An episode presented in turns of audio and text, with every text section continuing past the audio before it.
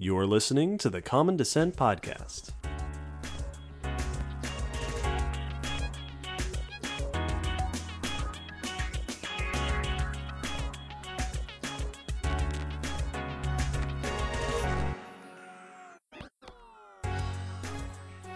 Hi, David. Hi, Will. And hello, listeners. Welcome to episode 63 of the Common Descent podcast. And today's episode is one I've been looking forward to because we are talking about sexual selection. Yes, a very cool topic. Yeah, this one's this one's odd because it's something we're aware of, but does not get discussed in detail very often, or at least gets confused or misunderstood. Half the things I looked up had some line in there about how it is one of the most misunderstood or often misreferenced pieces of evolutionary pressures. Intriguing. Let's see if we can demystify it a bit. Indeed. But before we get into the topics, so brief intro before we continue on. Sexual selection is the pressure on organisms. It's an evolutionary pressure like natural selection, but instead of selecting for the best survivors, it's selecting for those who can reproduce most successfully. And so this is what leads to all those weird mating dances and displays that we see in animals.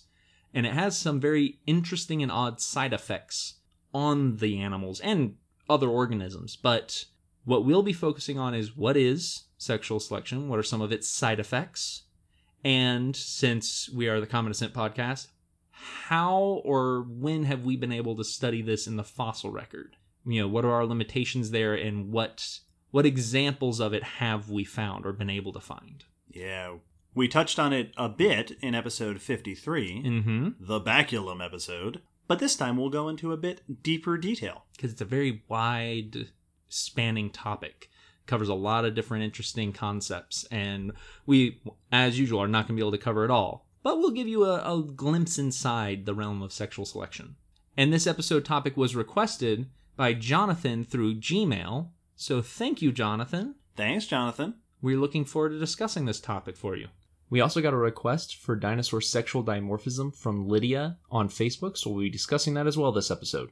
And now, as we move on to the episode, before we get to our discussion, we have some announcements. First and foremost, as has become basically a tradition now, Yeah. we have some patrons to mention because if you sign up on our Patreon at a certain level, we'll shout your name out at the void here on the podcast. And we have a bunch of names today. So welcome Tom, Allison, Alexander, Brittany, and Paige to the Baskin Coil. Welcome to the party, everybody. Yeah, thanks so much. Boy, our Patreon is doing swimmingly. It is awesome. It's so cool. We are so excited to have this many devoted fans. Absolutely, we are, and appreciate it immensely because it's allowing us to do cool stuff. Like one of our other announcements for today is that at the end of the month, we will be going to NAPC, the North American Paleontology Conference in California. Thanks to Patreon, is why I'm getting to go. Yeah, and we will be giving a talk Yes, we will. We'll be presenting. presenting about the podcast and our experience doing science communication through the podcast. So thanks so much to everyone who supported it. And hopefully, and I have to send the email, we will be recording our talk. Yes, that's the plan. So hopefully we'll be able to have you all listen to it even if you're not present. Ah, so we're very excited for that. Another just bit of announcement for any of you who have been listening avidly, you probably already are aware of it, but we do have a mini series that we are currently in just past the middle of right now. We are in another Silver Screen Science uh, June series, Kaiju June, that should have two more episodes left for you to listen to by the time you're downloading this. So listen for those every Saturday and keep your ears out for those episodes. We're talking about giant monsters, specifically King Kong Godzilla, leading up to the new Godzilla movie that's come out this month. And it's been so much fun. Oh, so much fun. Take a listen. And finally, if any of you are noticing that this episode sounds at all different, if our conversation stands out anyway, it might be because we're actually in the same room this time. Because I'm in Tennessee now. Will moved up. I did. We are in the same room, in the same state, in the same apartment. Yeah. This is the first episode, the first main numbered Yes. episode of the podcast that has been recorded in the same room, Yes, in the same room, in the same state. on the same microphone. This has been a Skype project since its inception. Two and a half years we've been doing this on Skype. it has been it has been very good for us to learn a lot of techniques, but man, it's so much nicer just to be able to set up a mic and start talking. Yeah, I could reach out and touch Will. I'm doing it right now. You can't see it. It's like I'm really here. this is the real life very my immersion.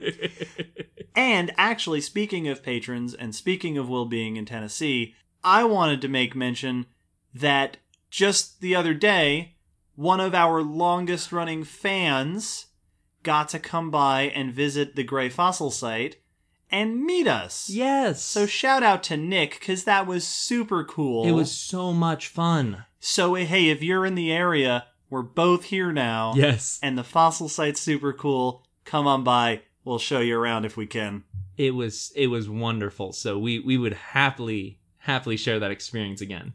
And that's going to wrap up our announcements for this episode, which of course brings us to the news. It's news time. As always, we like to cover some recent news topics in the realms of paleontology, geology, evolution, and so forth to keep us up to date, to keep you up to date. And so to kick us off, I will pass it across the table to David. Ah, It's me. I've brought to the news this time a an, uh, a new study about the giant ice age beaver, Yes. Castoroides. So, listeners, if you haven't heard of this, there was a giant ice age beaver. This study has not discovered the beaver, but it has determined what it was eating. Hmm. This is research in Scientific Reports by Tessa Plint et al. And we'll link to an article in The Conversation, which is a website that lets authors write basically popular article, less technical articles about their own research. Yes. This article was written by Tessa Plint. Castoroides was a beaver that lived toward in, in the Pleistocene epoch, the Ice Age. But unlike modern beavers, it was the size of a black bear Wow. this is a 100 kilogram beaver. So this is a beaver that was heavier than either one of us. Which is ridiculous. Like beavers are already too big for rodents. Oh yeah, they're big rodents. But This is huge. this is a bear-sized beaver. they were super widespread, Florida up to Alaska here in North America. Went extinct around 10,000 years ago, around the time all those other extinctions were happening that we discussed in episode 25. And for a long time, the questions have been sort of how does this extinct giant beaver Castoroides, genus Castoroides, compare to our living beaver, genus Castor? Were they doing similar things? Now, part of that question is likely answered by the fact that Castoroides is shaped differently, does not have the big paddle tail like modern beavers do. Instead, it has a long, skinny tail, kind of like a muskrat. Also, its teeth are different. Castoroides' teeth are curved and bulky and not as sharp as a modern beaver, which has led people to suspect maybe it's doing something different. On the other hand, these giant beaver fossils are most common in wetland sediments, which is similar to modern beavers. They seem to be most successful during warm and wet times, also more or less in line with how modern beavers are. So, this study, these authors set out to find out what they were eating. Big major part of their ecology. In order to do this, they did a technique that we've discussed before called stable isotope analysis Cool. which functions under the principle that you are what you eat. Eat different kinds of foods, whether it's fish versus land meat, whether it's grasses versus browsing, have different chemical signatures, and when you eat them, you are building your body out of those chemicals. So your body will have the same signatures as the food. They tested giant beaver fossils from the Yukon and Ohio, ranging from 50,000 to 10,000 years ago, for their food signature, and they found that Castoroides' tooth signature, its chemical stable isotope signature, mostly matched aquatic plants. Oh. That it was eating aquatic submerged vegetation. They did not find evidence to suggest that it was feeding on woody plants. Which is significant if it's going to call itself a beaver. Yes, so that suggests, along with the morphological differences, that these giant beavers were probably not cutting down trees and chewing on bark and stuff. Instead, they were living in the water and eating the plants. Oh. I mean, it makes sense that an animal scaled up, I don't know how many times, 20 times, A lot. Yeah. would not keep the exact same lifestyle. Like, like a capybara does not behave like a mouse, no. you know, and a house cat and a tiger have similarities. But they're one's taking down something that's like half its weight, the other one's taking down something that weighs less than its head. Yeah. Yeah, So it makes sense that when you scaled something up, it wouldn't maintain the same behavior. But it it is I I think it's just intriguing because beavers are such a unique behavior that we as- and we, and we associate with them so heavily. Yeah, you hear beaver and you picture a very particular lifestyle. But could you imagine the size of the den Oh my goodness. that Castoroides would make? just living in redwood forests and cutting down trees and building huge houses. just size. giant mansion beaver mansions. Now, the authors do actually suggest that this difference in behavior might relate to why one is extinct and the other isn't. Oh. That during the end of the Pleistocene, that time period where you were losing a lot of your megafauna. Now, granted, large animals suffer first in the times of extinction, as we've discussed, but it was also a time where temperatures around the globe were getting warmer and a lot of wetlands were receding. So the fact that it relied on aquatic plants and wetland habitats and couldn't engineer its ecosystem like modern beavers do Which is a big one. might be part, at least part, of why they didn't survive to the present, whereas their smaller den building cousins did.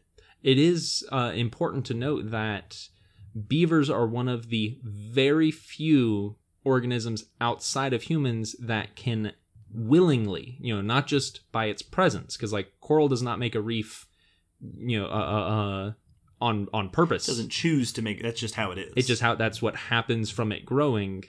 But beavers are one of the only other animals other than us that can change an an, an ecosystem, can Yep. reformat it to from river to lake. Yes. So it is that that is very important to note that that may have been what allowed them to get through some stuff because if their their ecosystem's diminishing, they can make it again.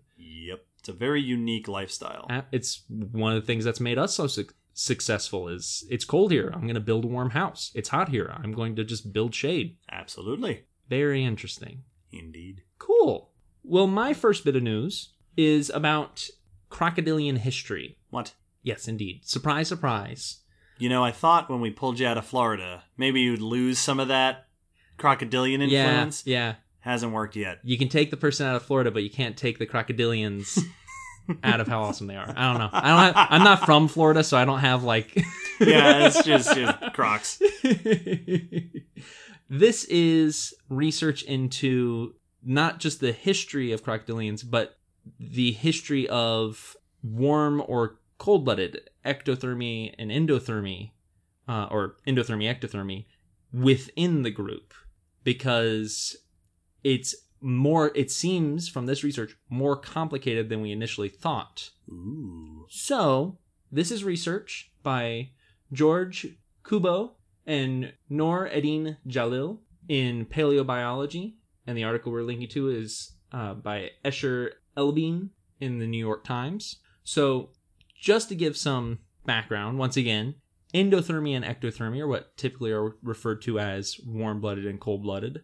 And there has long been debates as to which fossil animals fall into which groups, but nowadays it is leaning much more toward as modern birds are warm blooded, very likely at least a portion of dinosaurs were, or some form of it as well.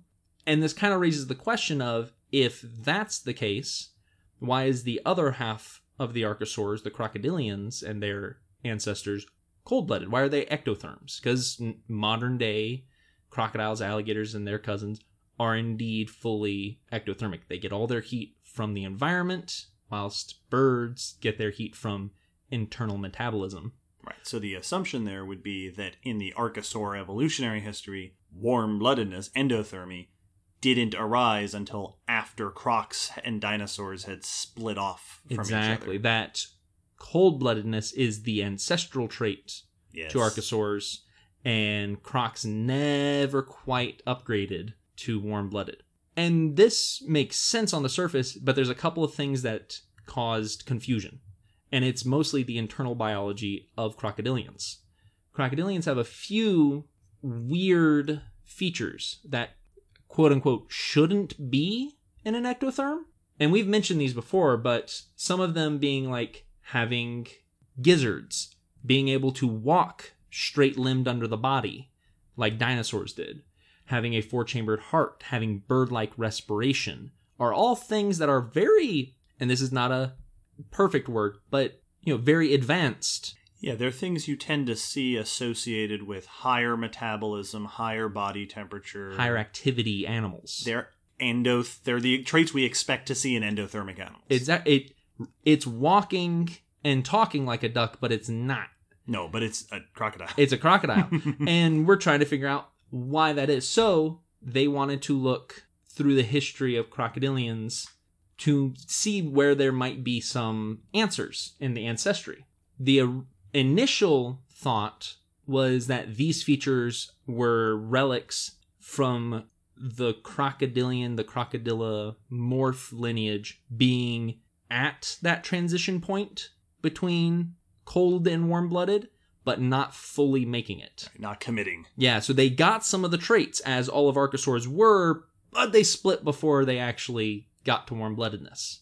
Well, to look at this, they decided to go to some early Archosaurs and look at the crocodiliform ancestors. They decided to look at Azendohsaurus, which is a Triassic herbivore. Uh, it it's a very unique animal. Its skull actually got misidentified as an early dinosaur uh, and at its initial discovery. And to they wanted to look at this animal, which has ancestry with modern crocodilians, to see what its metabolism looked like. So they took some of the bones and did histology, which we've mentioned before is when you slice very thinly to look at the growth and features within the bone. They also looked at 14 other related archosaurs and took tissue and metabolic data from living species of amphibian, lizards, turtles, crocodilians, mammals, and birds. Large study. This is taking a lot of metabolism data to try to get a read on this early archosaur. And what they found is that it's resting metabolism, so not when it's exercising and not when it's, you know, in a deep sleep or hibernation, just normal sitting around, is significantly higher than most living ectotherms, so most cold blooded animals today, which suggests that it may have been some form of warm blooded. They said it was actually similar to living mammals and birds. This is the same kind of thing we discussed in episode 51 that has been observed in mosasaurs. Exactly. That it, it has the si- a signature relating to body temperature closer to mammals and birds than to fish and classic reptiles. Which, if this is true endothermy, true warm bloodedness, it suggests some big stuff. First, it suggests that the Archosaur lineage is ancestrally warm blooded, which would mean that the crocodilomorphs lost it somewhere along the way. Secondarily cold blooded. Yes, which would explain why they have those warm blooded features, but not a warm blooded metabolism. It would also push it back, the origins of endothermy, to the Permian period more than 260 million years ago. So that's farther back than we initially thought it would have it had arisen. This would make sense since many of the early, you know, crocodilian ancestors were terrestrial and seemed to be very active. You know, long-legged compared to the modern ones and more upright stances for many of them. So it would make sense if they were very active and warm-blooded. And it's suggested that they may have transitioned to a cold-blooded nature while going to the water with which is what all the modern groups are are aquatic. And they, they are not the only groups. There are many fossil groups that went into the water. But that transitioning the water now if you're making your own heat, you're having to fight the heat sapping uh, uh, uh, features of water. You know, water's going to cool you down, so you're wasting energy keeping yourself warm in there unless you get some sort of insulation like blubber. You also can now benefit from holding your breath longer if you're cold blooded, and that's very helpful for many aquatic reptiles nowadays. And the slower metabolism would help with things like alligators hibernating through winters or crocodiles, saltwater crocodiles moving across the ocean and being able to survive long periods without food because that's something else they're extremely good at is fasting for long periods. Yeah, that's something that I think uh, my guess is that it would relate largely to their lifestyle. Because when I think of, of crocodilians today, they occupy this long standing niche of shoreline ambush predators. Exactly. And I love the notion. I've heard this before. This I've heard this idea that crocodilians are secondarily cold-blooded bounced around for years. Mhm. And I like it because it's so counterintuitive from the perspective of warm-blooded creatures where it's easy to assume that warm-bloodedness is always the better option. Yes. But if your lifestyle benefits from eating something in the wet season and then sitting and waiting for six months for the food to come back, you want to be cold blooded. You want to be ectothermic. You want to be able to shut down. So the notion that these crocs may have moved into a niche that is, you know what? We got all this machinery running and it's just a huge, we got to start making some cuts in here and go back to that and that, that earlier ancestral form that's such a cool evolutionary trend Absolutely. Well, it's the same thing that snakes do, where they're able to just sit and wait like a bear trap for something to stumble across them. If they were warm blooded, they'd have to be chasing food down. Yep. And that would be very difficult for animals who have developed very unusual body designs, good at certain things, but not necessarily others. So it's it's a very interesting proposal. Now, people have come out to say not that we have a problem with the research, but that this conclusion may be a step too far. mm-hmm Uh, Chris Brochu, for one of them, who is renowned crocodilian paleontologist, cautions that the that those early ancestors very well may have shown higher metabolism because of the warmer climate. right And just like a lizard in the desert versus a lizard in the mountains, the lizard in the desert can be very quick, or in Florida, for instance, very quick, very high energy. You know, they move around like a mouse. right You know, so a higher temperature might sh- seem more warm blooded when you look at the histology, but not actually be physiologically warm blooded. They also caution that we we need to be careful about using just the warm cold blooded distinction yep that there is not two options. It is a gradient, and those are the two extremes. But there are animals that are mesothermic, somewhere in between those two. They are kind of warm blooded, but also kind of not. yeah like naked mole rats Like naked or mole those rats. fish Yeah, great That I- white sharks are a great, Great example of this, sharks. where they warm themselves only if they're swimming because their muscles are doing the warming. Yep. So if they stop swimming, they cool right down. This is this is something that they're kind of cautioning against. Is maybe, maybe, but also maybe it was not that far. You know, maybe it's somewhere in the middle. right So still information to be, you know, uh, uh teased through with this, but a very interesting. I was very, I thought it was very cool. fascinating stuff Yes. well my next bit of news um speaking of cold-blooded things well we'll go into true ectothermy this is a bit of news about a fossilized school of fish Which is just wow. Yeah. Research in the Proceedings of the Royal Society B by Nobuaki Mizumoto et al. And we'll link to an article in Science News by Carolyn Wilke. This research concerns a slab of limestone shale dating back to the Eocene epoch, so we're looking at 40 50 million years ago, originally discovered in the famous Green River Formation, which you can find out west here on this continent, Colorado, Wyoming, Utah, but which the researchers noticed in a museum in Japan, ooh. Sitting around waiting for someone to come along and notice it. What makes the limestone slab interesting is that it contains fossils of an extinct fish named Erismatopterus levatus, but not just one or two of these fish, 259 fish. Wow. They are all 10 to 20 or so millimeters long, so tiny little fish. Yeah. 200 plus tiny little fish, all facing the same direction, which is which is the important part.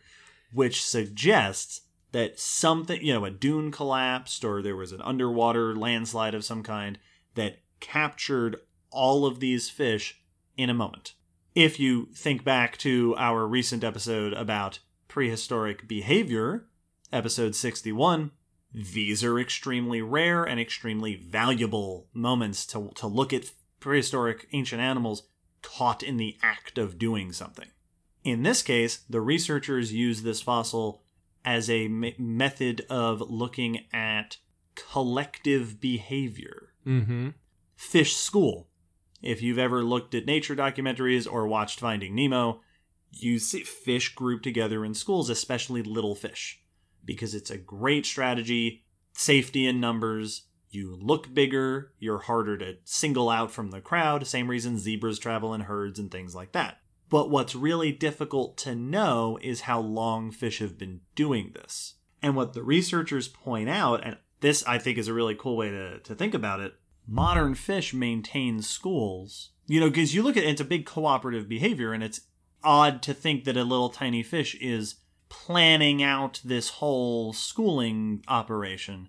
But the authors point out that they maintain it with very simple individual instructions. And they are that each fish follows the general two rules of moving away from the closest fish and towards slightly farther fish. Interesting. And that this is apparently the pattern we see in modern schooling fish that when the fish get too close, they move away from each other and they will look at another fish and move towards it that is farther away. And just that simple command Mm-hmm. in each fish leads to this emergent schooling behavior. That's. Fa- I knew I had heard of things like that with flocking birds. That Mm-hmm. the way that the you know tho- those um oh what is it the the giant flocks that you see just those black clouds of Oh birds. yeah, yeah, the murmurations. hmm And they seem to move in just such weird, like laser show ways of making different shapes, and that it's purely the same kind of concept. It's not them making a flock, it's each bird just keeping track of, I think it was the three birds around them, Mm-hmm. and that they're just maintaining their position with those three birds. And so they're not keeping track of the whole group, just a trio around them, and that allows the entire group to work as a unit. Yep, it's like I I've never been in the military, but I assume that hmm you know your place in the rank, or like in band, Well, yeah, that's like marching band, you know where you go and you know what you do in relation to the people around you, and you don't really have to think about the full formation as long as you have your individual commands. well, it's it. Uh, what I thought it was being in a play, where it's Yep. you know when you go on stage and you know what your part is. You don't pay attention to what everyone else is like, unless it's the person you're acting across from. If it's the person on the other side of the stage doing something, they're having their cues and they're having their stuff. Like you, you're just doing your part, and as long as everyone does their part, a play happens. So these researchers looked at these fish, and based on the orientations of the fish in relation to each other, assuming they're captured more or less in their lifelike position, it looks like they're doing the same thing, following these same basic rules of moving away from the fish that are too close and towards the fish that are a little farther away, That's awesome. which suggests that this is a very ancient pattern of behavior. Eocene is 50 million years ago. Yeah, that's significant. That suggests that this behavior originated quite some time ago and has remained consistent in fish, which is super fun and what an incredible thing to be able to see. As always, we'll put these links in the blog post. Click this one because the picture of this slab is super cool. It's beautiful. It's just a just ton of fish. and I this is another one of those. I love when we have these moments of people have been doing documentaries of ancient fish schooling together for a long time because I mean, it makes sense. That's what fish do. Fish school, and it's a it's obviously beneficial, but it's always nice to be like, well, that was just a cool idea back then. I mean, it's you know, it was idea based off of modern behavior, but it was just an idea. No actual fossil evidence Yes. directly. Now we have some, Sure do. so now now those cool ideas that made sense make sense for uh, a evidence based reason now, which I enjoy. Yeah. Incidentally, I just called them a ton of fish. It's probably like 20 pounds of fish. Yeah, These are very small fish. a metaphorical ton. a fish ton. so my next bit of news is um about a new crocodile. What? Um Oh my So- god, just doubling down on this. I just, I'm going through withdrawals. yeah, Not technically a crocodile, a crocodiliform, but it was found in Texas, and as the news articles have been describing it, an oddball croc. Hmm. It's a little bit different than what we expect to see today. So this is research by Noto et al. in the in the anatomical record, and the article we're linking to is from Michael Greshko in National Geographic.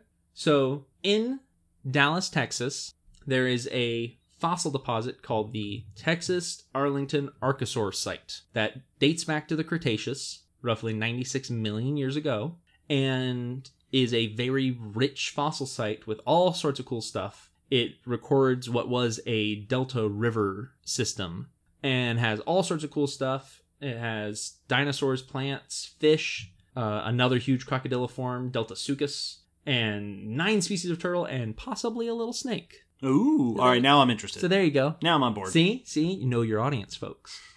it also has a bunch of coprolites and and cool stuff like that. So hey, we like coprolites. coprolites are always good. Episode 30. Well, found at this site recently is a new crocodiliform named Scolomastax sahlsteini. And this was not a big croc. It was about six, three to six feet long. You know, so it's about the same size as the Chinese alligator today or your dwarf crocodile or caiman. So about the same size as our smallest species of crocs and alligators today. This crocodiliform had uh, they had a lower right jaw that implies it had fewer teeth than its modern cousins Interesting. and different shaped teeth. The teeth were not uniform, which Uh, they were heterodont. they were heterodont. Now, modern crocodiles and alligators do have some heterodonty. The back teeth are blunter, the front teeth are sharper, certain teeth are larger and more robust. So there is a little bit there. Eh, they're all basically themes, uh, they're all di- just variations on the same theme. Right. Heterodonty means having different types of teeth for different purposes, And that's the key. much like you do, and much like a corn snake does not. Yes. Well, this one shows some signs of that, which suggests that it was omnivorous, eating more than just meat, also some plants. Cool. Which this is not the first herbivorous uh, croc relative that we've talked about. Now, Scolomastax is what they call a para-alligatoid. So this group is best known from Asia. So hmm. it, this is basically saying it's closer to alligators than crocs, but not actually an alligator. Right. Like Deinosuchus. Yes, absolutely. And this Asia connection reinforces that animals living in Asia and North America were able to mix across those ranges during the early Cretaceous, but then when North America got split in two by that the the I've just Western Interior Seaway. Thank you. Yeah, I'm here in the room now. Yeah, I know. The Western Interior Seaway split the continent into two sides Laramidia and Appalachia. Exactly. This strengthens that connection, especially since this is the first para-alligatoid found in Appalachia deposits. in the eastern half of North America from the Cretaceous. Very cool. which is cool. And a little fun note about its name: a, one of the local amateur paleontologists who helped find the site, so is you know well known there, but also helped discover Scolomastax is Art Sahlstein, who they worked into the species name to give him credit for helping to discover this animal. Always cool to be able to name a fossil species after someone who helped, I like that. which is really fun. There you go. Yeah, so cool little crocodiliform here in in the U.S. Not bad for a croc. Absolutely. And that's going to wrap up our news. So we will continue into our discussion of sexual selection. We'll talk a little bit about what this concept is and what are some examples, how does it work, and what does it do? What how does this affect an animal's evolution after this break?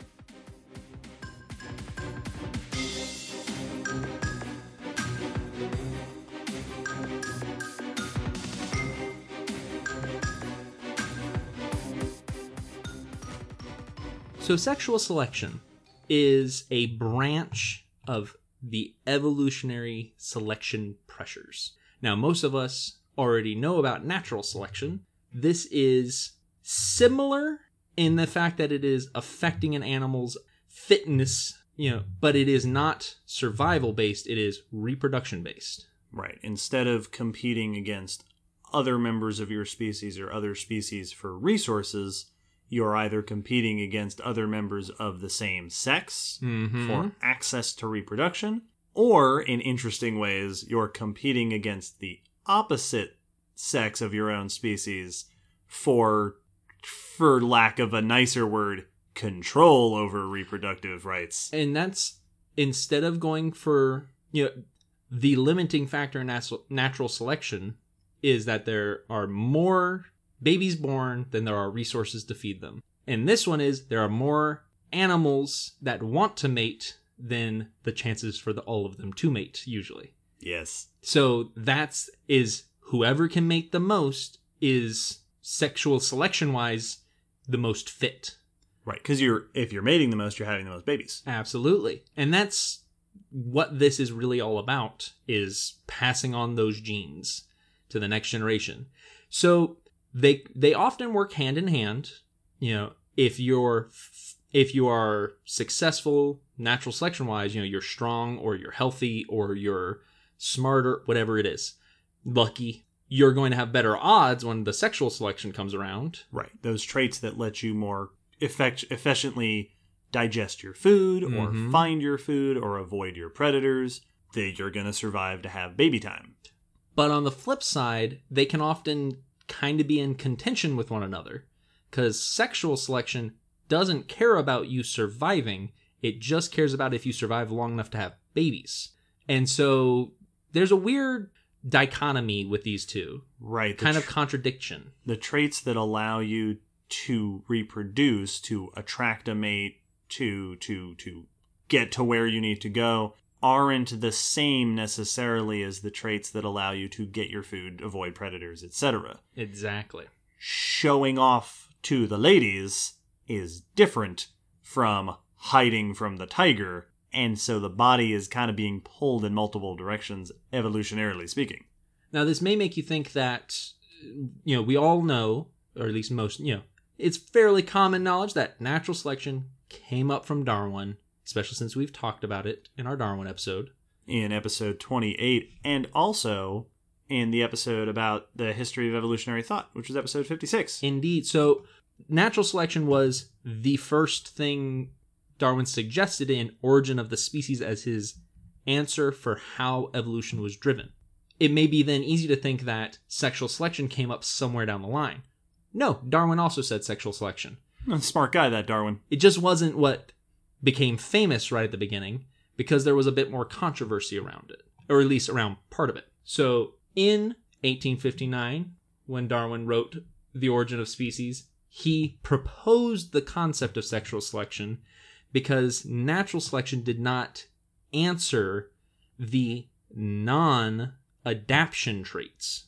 So, by that I mean what David was saying strong forelimbs or sharp claws, there is a definite connection between that and my survival. But long peacock feathers or bright colors don't seem to fit any survival adaptation. So he started looking for a mechanism to answer for these, and his obvious conclusion was these are there to help them mate.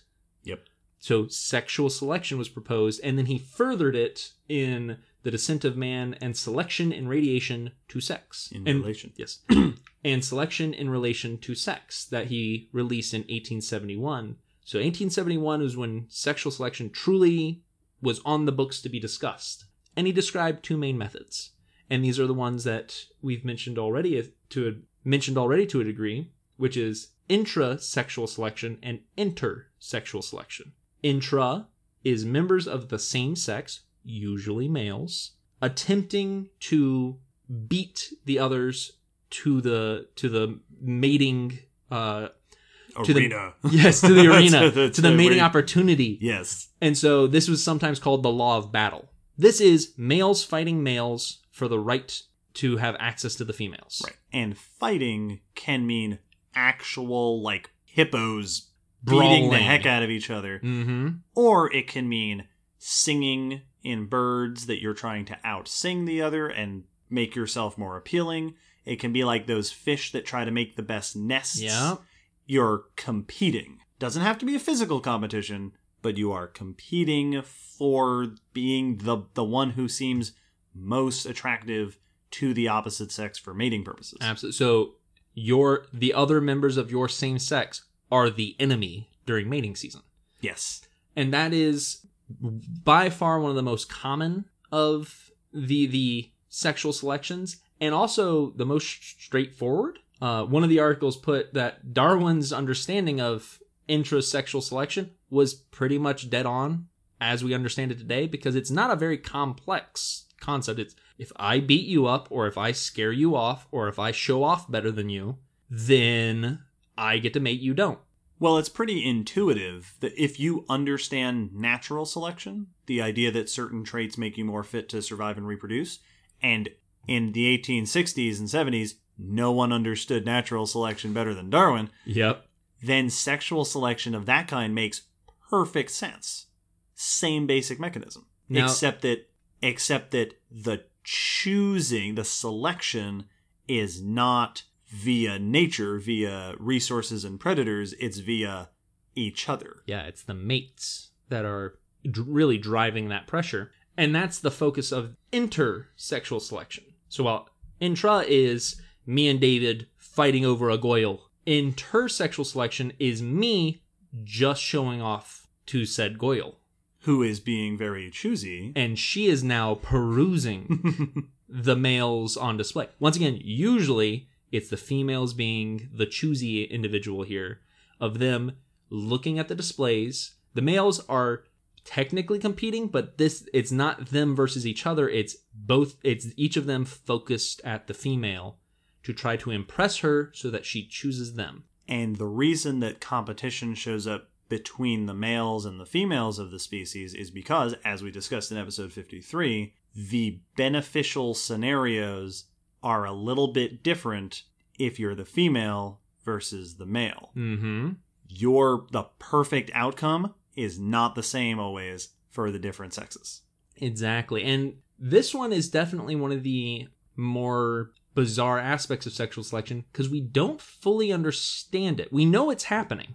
There are absolutely animals, birds of paradise, bowerbirds, where they are displaying for the discretion of the female. And it is all about whether she likes what they're doing or not. So basically, what the evolutionary scenario here is females show some preference for some trait in a male, and the males that exhibit that trait best get to mate more.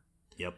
While intrasexual selection ends up resulting in weapons much of the time, antlers and bigger bodies. This is why so many mammals are bigger in the males than the females because they're competing. They're showing off to one another or they're fighting one another. This one is what results in the displays of peacocks and bright colors and really exaggerated weird features because for whatever reason and this is where we're not sure the females preferred that trait and so the males with bigger traits mated more which resulted in bigger traits which mated more and so on And so you get those weird, crazy things like you said, the peacock feathers, yes which not only are seemingly purposeless otherwise, but can actually contradict what natural selection would seem to favor.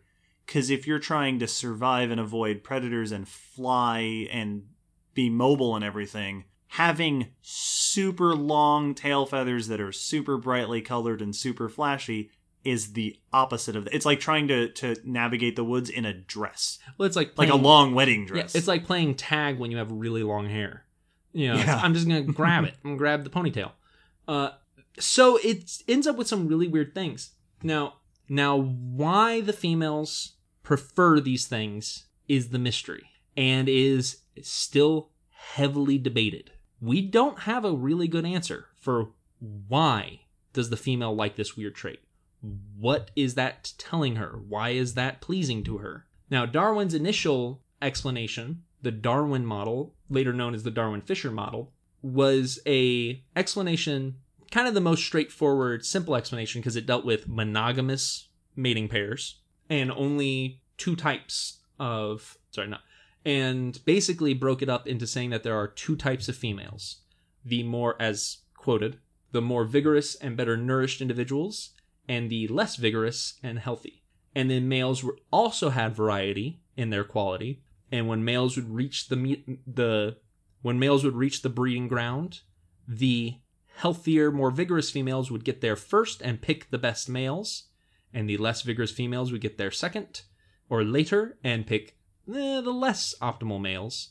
So more optimal females and more optimal males would breed, making more optimal babies, which would perpetuate that trait for whatever was most optimal. whatever the trait was, and Mhm. if it was for whatever reason bright feathers, that's now being selected. Now, nowadays we kind of have two schools of thought behind why a female would be picking these traits. This is all still this is all still heavily debated, so don't take this as this is how it worked. This is what we're thinking because this is it's a very nebulous topic and it's not consistent. That's the really hard thing about researching this.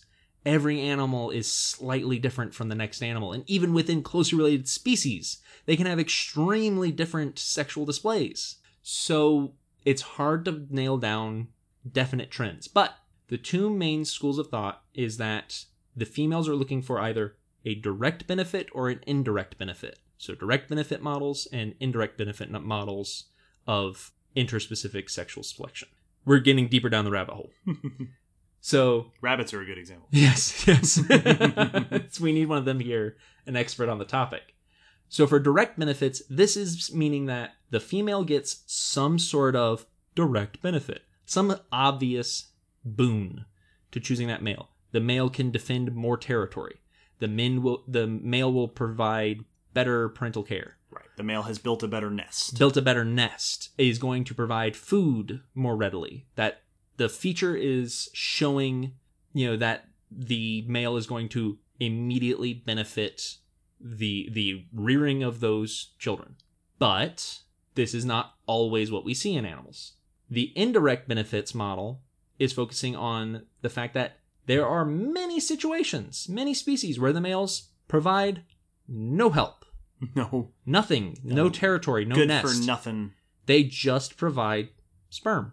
They just provide reproductive material, and that's it. And then they leave. And here's where kind of the big question comes in: of, well, then what? Why'd you pick that male?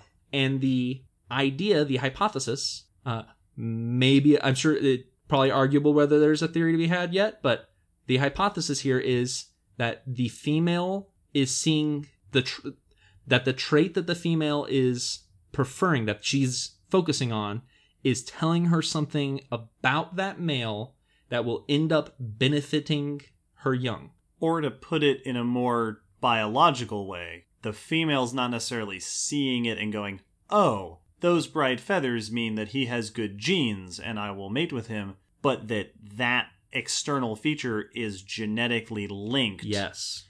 to something that's going to be beneficial so that the females that end up choosing those brightly feathered males are also the piggybacking genetic trait is that those males offspring are going to be real strong or they're going to grow very quickly or whatever it is that's going to help them survive better. And this is called the good gene model. And there's two types of this. Once again, further down that rabbit hole, the condition dependent indicator and the con- condition independent indicator. Basically what this is saying is that in one case that the ornament, the dance, the song, whatever it is, is telling the female that that is a more fit male. That that there's something optimum about its you know its health, its viability, and this could be due to the uh, cost of carrying around that thing, or that the thing makes them better at something survival wise, and that those ideal traits will be passed on to the young and make them better at surviving and better at doing whatever it is they were want they were needing to be doing.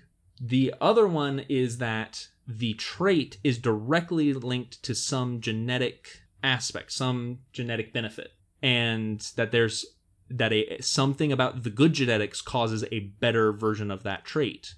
This one has less support. It's the condition dependent is what most people tend to lean more toward and tend to uh, uh, give more support toward.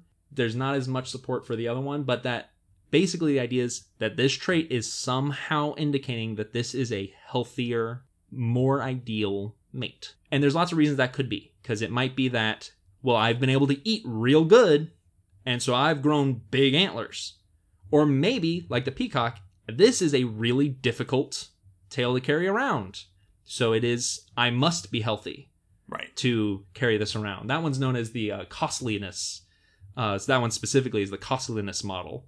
That it is a awkward trait, and you are showing yourself to be healthy by carrying around. Once again, that one's a little controversial. All of these are slightly controversial, Yeah. but those are uh, some of the main models. There's one other that takes kind of the opposite view, and that's the Fisherian model, named after R.A. Fisher, who is an English statistician and evolutionary biologist. This is also known as the sexy son hypothesis, which is a great name, and you'll see why. Fisher argues that there is not a benefit to the trait, genetically or survivability wise. That when females end up focusing on one of these traits, it could very well be arbitrary. Just one some weird hair of the genetics causes a female to go, "Oh, red, I like red," and mate more with a red male, which means that their offspring are going to be females that like red and males that have more red Yep. which means that those females are going to go looking for more red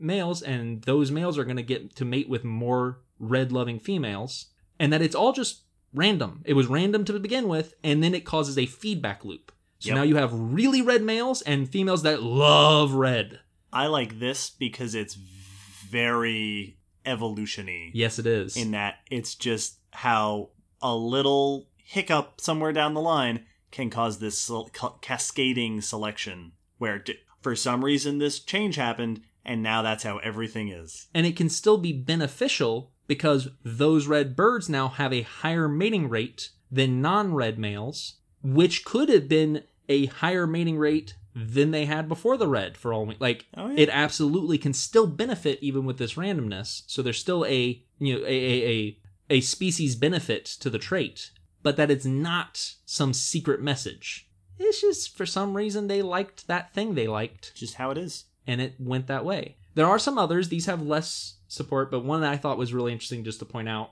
was the sensory exploitation model. That there are some animals, and this one has a, a little bit of good good support to it, that there are some animals that just exploit a genetic fascination by the opposite sex and use that to catch their attention.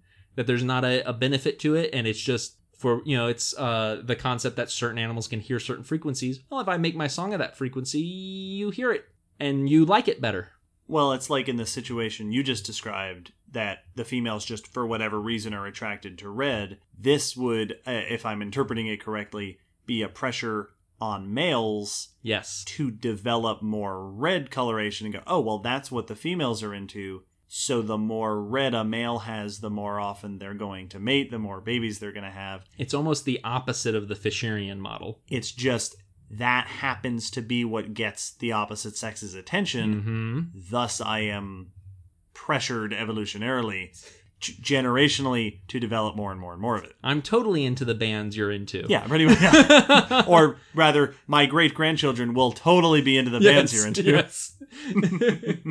now sexual selection typically is focused on that it happens before mating happens or mating occurs but that's not the only time it can happen The obvious version is we compete or we display and then we mate. That was where the selection, the contest happened. Pre-copulatory. Pre copulatory, pre conception. But there is also copulatory and post copulatory. There are things that can happen during mating. Males can still try to pull a male off of a female mid mating. Yep. Watch sea turtles if you ever get a chance. It's very violent, actually.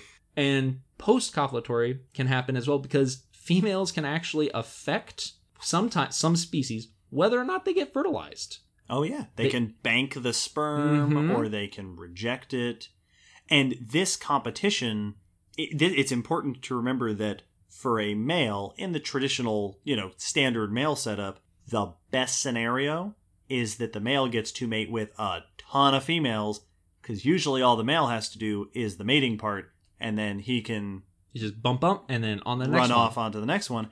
Females typically have to put in a ton of effort to create eggs, sometimes to take care of the nest. If you're a live birthing animal, you have to carry the whole thing to conception or to, to birth from conception and then probably take care of it. Like for it pays to be choosy for females and it pays to be promiscuous for males in most animal species that we're familiar with. And this is actually why we get into something called sexual conflict. Because, as you said earlier, the ideal plan for a male is not necessarily the ideal plan for the female. So And- they're sorry. Yeah. And so there are situations where they become counterproductive to one another. And you actually get a arms race against the opposite sex of the same species. They're under opposing selective pressures. The female wants to get one good mating and then be left alone to now take care of that.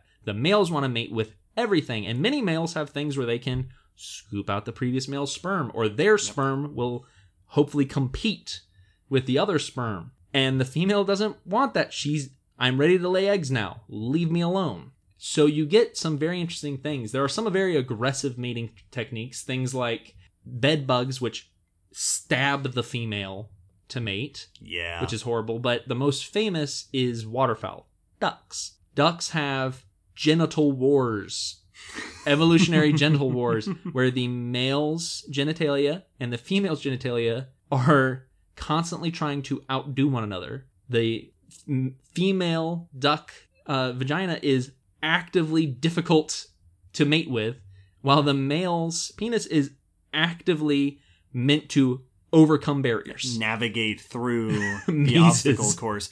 And it because they're under that same sort of arms race that you would get between predator and prey or between two competitors cuz genetically it is the best trait for that individual to make it to reproduction. That's the interesting thing about evolution is it doesn't just work on a species level. It can work on a sex level, on a male or female level, which is makes it really complex.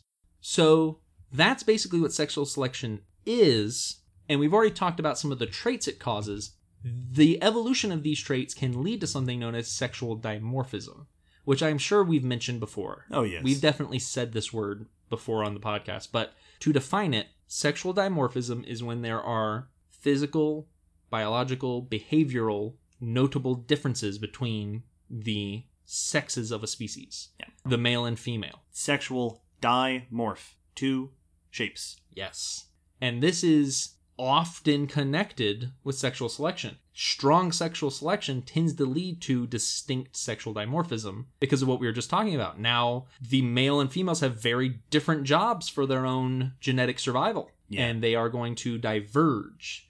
species where the males compete intensely tend to have very different male shapes versus female shapes. Big antlers, larger bodies, etc.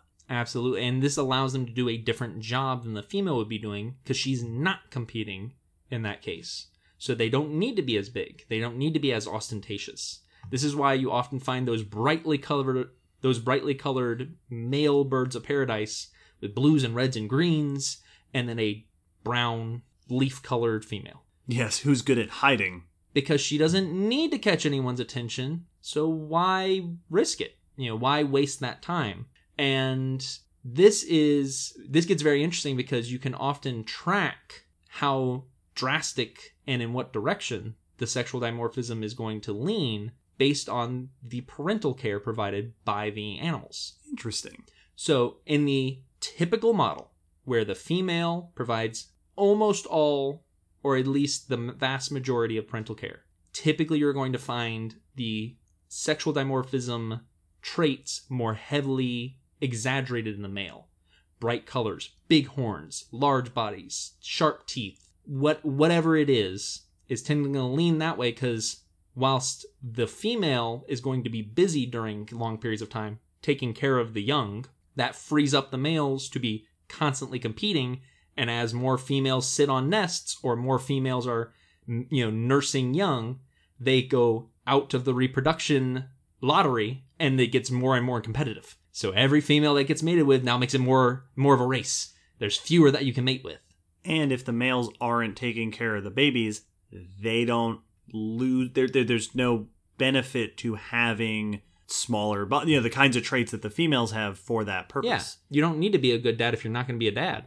All you have to do, it's like the uh, the soldier ants Yes. that are all they're about is fighting. They don't even have, they can't even feed themselves. Yes, they're so specialized they would not be able to survive without the colony. You have one job, and your job is to compete with other males and find mates. Now, moving toward the the other the middle of that example, if both parents are providing care or the more pair the more care the male starts to provide, you will get more similar looking, less sexual dimorphism. So, if both of them are providing care, you don't need as much competition because you're busy taking care of kids. You don't got time to fight other males. That Right. kid's hungry.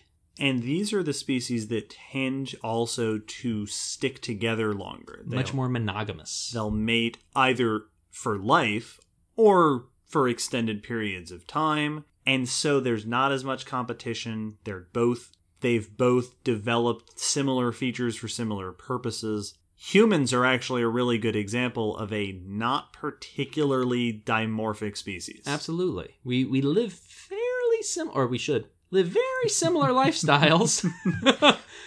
and we you know and it's easy to think that that's weird because it's often quite easy to distinguish male versus female there are consistent traits that separate the sexes in humans but if you showed a bunch of humans to like elephant seals yeah. or moose Yes. or anglerfish like they wouldn't be able to tell the males and females apart no. they all look like the same thing I must love be one of those monogamous species I love whenever alien things make that joke. I can't tell them apart.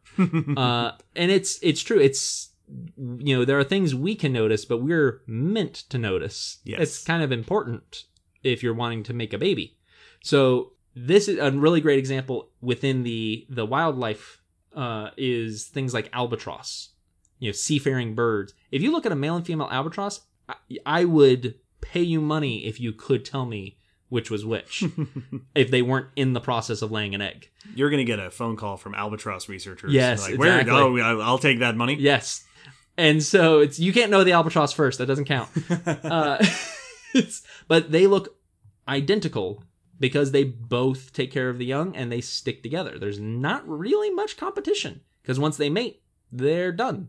Yep. It's it's married life now. And then you can get the opposite. If the male's the one taking care of the young and the female's not, you will see what they call reverse sexual dimorphism. Now it's still just sexual dimorphism. I like rever, rever. Who do you think named that? Yes. Yeah. Now, to be fair, the vast majority of situations with animals, it's the male who is doing the competing because we do have less to do in the whole making a baby realm. True, true. But there are actually numerous occasions where the female is the bigger, more robust, more ostentatious, more decorated, more aggressive, Yup. where they take on all the typically male traits, and the male's the one who sits on the nest. You see this with a lot of ground dwelling birds, Yes. uh, quails and phalaropes. And then you see the fact that if you were to see it, what would typically be the male traits and female traits are reversed because the male's the one who broods on the nest, not the female. And the females are now competing over good house husbands instead of worrying about nest building and raising an egg. So you can get it both ways. Uh, it tends to lean the other way, but this is still just sexual dimorphism. It's not reverse. Yes. Now, because of all of this, oftentimes sexual dimorphism has been used as a gauge for the intensity or presence of sexual selection. The more intense the sexual dimorphism must be some real crazy sexual selection. And though this is often true, it is not the truth. It is not the rule.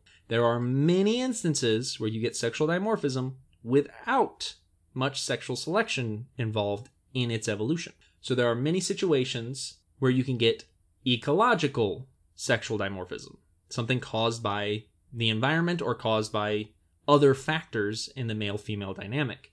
Wallace was one of the first to champion this concept. And We talked about him in episode 54. Indeed. Now, Darwin was aware of it, but the disagreement was on which was more common and which was the the the bigger aspect of sexual dimorphism. So it wasn't that it was unknown; it just disagreed on why was it usually happening. So, to give you some examples of sexual dimorphism that's not because of competition or choosiness, is the probably one of the most common are going to be things like insects and many reptiles and some fish, where the females are much larger, not for competition, but because they've got to make a lot of eggs. Yeah, and carry 'em or either inside or outside. Mhm. And this is the most likely reason behind that. There could be others, but the typical hypothesized reason behind these massive male is you see it in things like spiders and uh, sharks. Females are much larger, twice the weight of a male, and they've got to carry babies. And the males aren't competing with one another. Like sharks don't do that to the same way. There is some of it, but it's not the same. So that's one reason. Another one, which is very interesting, is sexual cannibalism Oh. which is common in spiders and things like praying mantids, praying mantises. This is a concept where because the female is larger, a malnourished, a food limited female is more likely when a male approaches to eat him because she's hungry than to allow him to mate, which causes the males to actually seek out bigger females, which are more likely to be better fed and therefore less aggressively hungry, Interesting. which drives the evolution toward bigger females. And the males can also develop all these other interesting behaviors to get around this danger of some of them wrap the female up in silk beforehand, some of them tactically mess with her web to better approach, some of them wait until she's eating, some of them bring her something to eat Yep. while he sneaks around and It does the deed. and does the deed. So you get a lot of interesting things here, none of which are about them selecting one another or competing. It's just because of their nature, this is how it's had to be. But my favorite I came across, which is super weird, is a type of damselfly. Megalagrion calliphya is a damselfly that was researched. This is uh, actual research by David Punzalan and David Hosken in current biology. There are two different color morphs of these damselflies, which are cousins of dragonflies. The dull colored green morph and the red colored morph that more closely resembles the male. And originally they thought that this distinction was to help the red females avoid being bothered by males during mating season because the males can be very very insistent and being a, looking more like a male may help them avoid some of that pressure and some of that stress. But when they looked closer, they found that there's actually a distinction of the colors due to altitude. That that the green morphs were more common at low altitudes and the red colors were more prominent at higher altitudes. Hmm. And there did not seem to be a mating distinction between uh, frequency di- between the two colors. So it doesn't seem like they're avoiding males. They're not trying to mimic the male. There's something about the elevation. First idea was that it was thermoregulation, higher elevations, cooler temperatures, so on and so forth. But what they found it actually matches more closely with is ultraviolet radiation increases Ah. with elevation, and that the red color may be helping them sunblock themselves. Interesting. So it something that's very distinct and sure seems like it should be sexually selected has nothing to do with it. Nope. so it's not a straightforward topic to research. It's very easy to get mixed signals when looking at the signals animals are sending. And that's one of the things that makes this very difficult to study, which is important as we go into the fossil realm, which is even more difficult to study. yes. How do you tell if we if we have this hard a time decoding sexual dimorphism in living species, extant species? It's just a whole other level of challenging when all you have is fossils. Exactly. So we will dive into how do we try to do that and what do we kind of know so far after this break.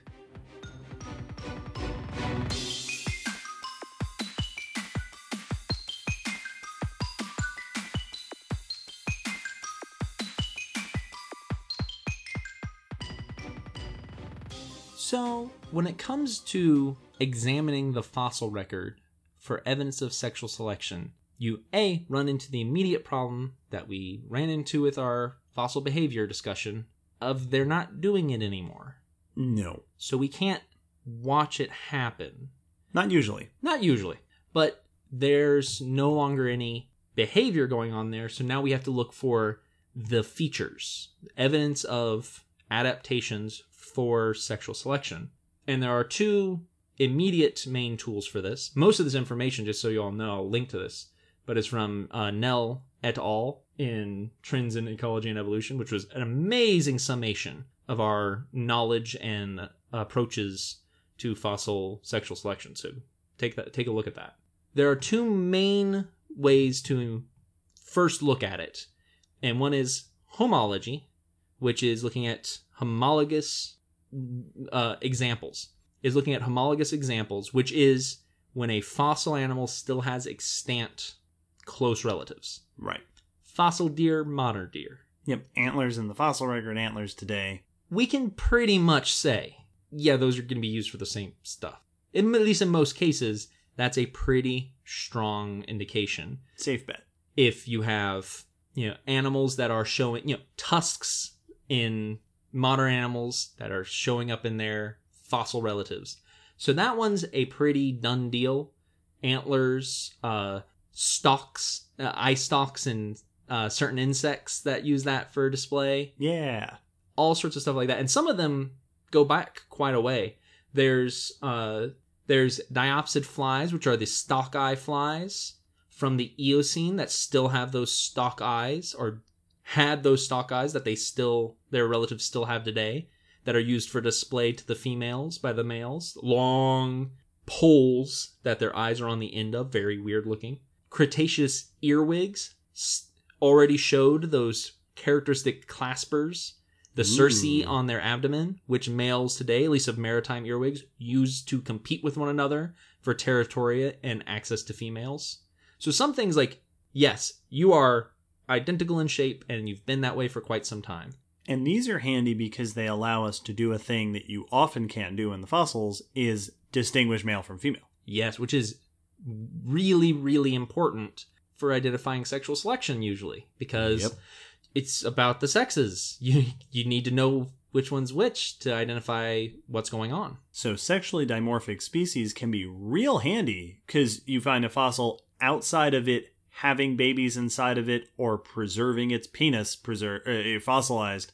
It can be very, very difficult to tell male from female. So sexually dimorphic species are real handy if you can correctly identify sexual dimorphism. Yes, which can be tricky. And this becomes more tricky with the other side of the fossil record, which are those who do not have homologous uh, uh, examples. These are analogous animals, ones who we don't have a direct descendant or relative of, so we have to use analogies. All right, the frills on a triceratops look similar to the frill on a chameleon, so maybe they're being used in a similar way. The horns of this dinosaur or of this ancient mammal kind of look like this animal's horn. So, you know, the feathers on this dinosaur resemble the feathers on this modern bird or this fossil bird, you know, resembles this modern bird. And with some of those, you can get, you know, have something that at least you can point to. There are some that don't even have a good analogy. No. And these start getting really tricky. One of the biggest ones that I always think of are the spine brush finned sharks. Oh, like Stethacanthus. Stethacanthus was a prehistoric shark relative that's his its dorsal fin on the males had a flat like iron thing on top with really exaggerated denticles, little teeth sticking off of it. How was it using that? Was that just display? Was there competition? Was there some other reason that was helpful? We don't have anything like that nowadays. There's nothing to compare it to, which makes it very difficult to ascertain its purpose. and this is uh, there, there is sort of this kind of joking kind of not joking trend in paleontology that you'll come across a feature now and then and if there's not really an obvious function for it sexual selection's usually a good bet. Yes. that this animal has this weird frill or these weird spines. They don't seem to be beneficial to survival. There's a good chance this is some sort of sexual feature a display feature but it can be very difficult to know that because again it's behavior. And also because you might not have a whole population of that animal if you only have one you don't know if there's a difference between males and females Absolutely. And there have been plenty of instances where it's only long after knowing about an animal that we discovered the purpose of a feature. mm-hmm The paddlefish is an example of this. If you ever have gotten to see a paddlefish, they're these big freshwater fish with a long protuberance on their nose, a big Pinocchio nose that's flattened like a paddle. And we did not know what it was for. There were some that thought it might be for hydrodynamics, but it un, but recently with microscopy, they were able to see that it actually has electrosensors neat and it's used for sensory. Uh, uh, it's used as a sensory organ for the fish. How many of these fossil weird body parts had something similar that only under close analysis would we be able to tell, or only the soft tissue would reveal its purpose? So you have to be careful about assuming the purpose or comparing it to a modern one because just because they look similar doesn't mean they're used in a similar way. You know, if I put if I put down the claws of multiple birds of prey, it'd probably be hard for you to tell me which one ate fish and which one doesn't because they all look roughly the same. There's little differences, but they're not ridiculously different. So you have some trouble there, which means one of the biggest tools for identifying potential sexual selection in the fossil record is to identify sexual dimorphism. Now, we already said that is not a guarantee for sexual selection, so already this is not a perfect system. yep But if you have sexual dimorphism, the vast majority of examples of that in the animal kingdom are due to some amount of sexual selection. So it would at least be strong support toward that. Now, how do you do that? it's not easy. There's a couple of issues that you run into immediately. First off, you need, as David already said, a sizable population. Even sexually dimorphic males and females still usually have overlap. yep Like that's what people will always ask me. How do you tell the difference between a male and a female alligator? Wait until one of them grows over ten feet. or lays eggs Yeah, until that point, there's no physical way to distinguish them unless you go check their cloaca. oftentimes what you'll see fossil studies do is if you have enough of a species you can put the take measurements on all of them all the bones that you have throw it into a computer program and say hey show me the distribution of sizes and if you have sexual dimorphism and you're lucky what you'll see is two clusters Yes. A smaller cluster and a larger cluster, usually with some overlap, that suggests that your species came generally in two different size classes. Yeah. Now, the danger you run into here is how do you tell sexual dimorphism apart from closely related species? Yes. And this has happened. Dinornis, which is the giant moa of New Zealand, when initially described by Owen in the eight- 19th century, was described as three separate species Robustus nova zelandia and Struthoides. It was only with recent genetic research that they were able to identify that all the Struth- Struthoides were actually males and all the Robustus were actually females of the same species. Oops. So three species became two, and two of those species were all male and female because female are about twice the size t- height wise and three times the weight of a male extremely sexually dimorphic to the extent that they didn't even look like the same animal Yeah. you mentioned anglerfish earlier for anyone who doesn't know deep sea anglerfish the really ugly ones with the lights hanging off of them and the big snaggly teeth Like Finding Nemo. that's a female. What you're thinking of right now is a female. The male is this itty bitty, no lights, no big teeth, little minnow looking thing that finds a female, bites onto it, and then fuses to her to basically become a pair of gonads. Yep. And she just uses sperm from his now obsolete body to fertilize eggs. If you saw that in the fossil record, it would be super easy to assume those were different species. Or if you imagine like ants, a Mhm. worker ant versus a queen ant, so morphologically different, it'd be easy to mistake them without the living context. Well, even with modern anglers, without genetic studies, how would you not just say, wow, that's a weird parasite? yes. it sometimes it's very difficult. Now there's also the issue of mutual sexual selection, which is where both members b- of the species both display and have features. And it's only recently that it's been considered that this could be the reason why we see species of dinosaurs, species of fossil animal with exaggerated traits across the species. Maybe they're all showing off to each other, kind of like the albatross, that are dancing with one another. Yes. And so you could get traits being bred in that don't cause sexual dimorphism, but cause exaggerated features monodimorphic or mon- monomorphic across the species. And then the real kicker, which we've already touched on, but is multifunctional traits. How do you know that sexual trait isn't being used for something else?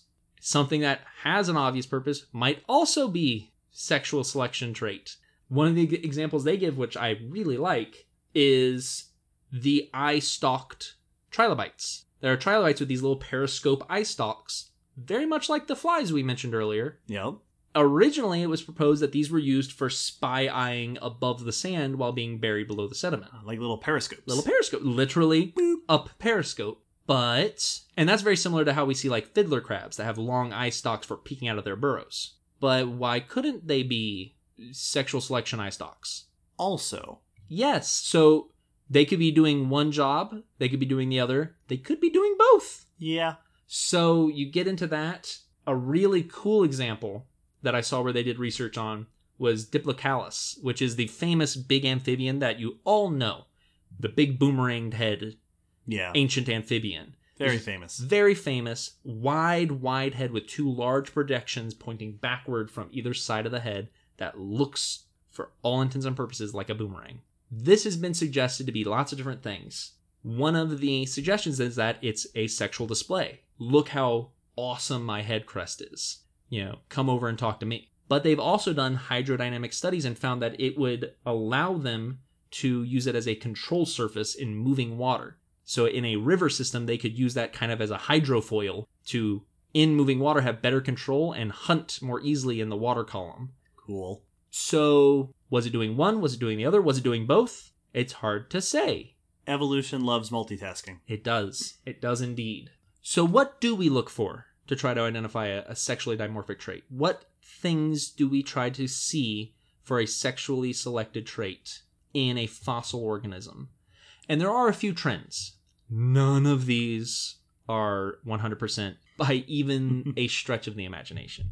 But these, if you can find especially multiple of these supporting evidences, can give you a, a clue that you might be looking at something that was evolved to attract the attention of that pretty looking animal over there. The first one is changes in the growth rate of the feature during ontogeny, so that it starts growing faster at a different point in life, that it's not a consistent growth rate. You know, you don't start with a little bump on your nose and it grows continually until you're big, that it comes in at a certain time in life. You know, the horns are teeny tiny nubs, and then suddenly, during what we would assume would be dino puberty, Yep. Hmm, they You become a man. you are now your voice drops and you've got horn. That's a pretty strong evidence that you evolved it for a specific time of life. you start growing horns in places you didn't have horns Yep, before. yep. We know your body's going through some weird changes. We were there too. and so this could very well be evidence that you didn't need this trait until sexually mature. Now you need it to compete or to display or what have you.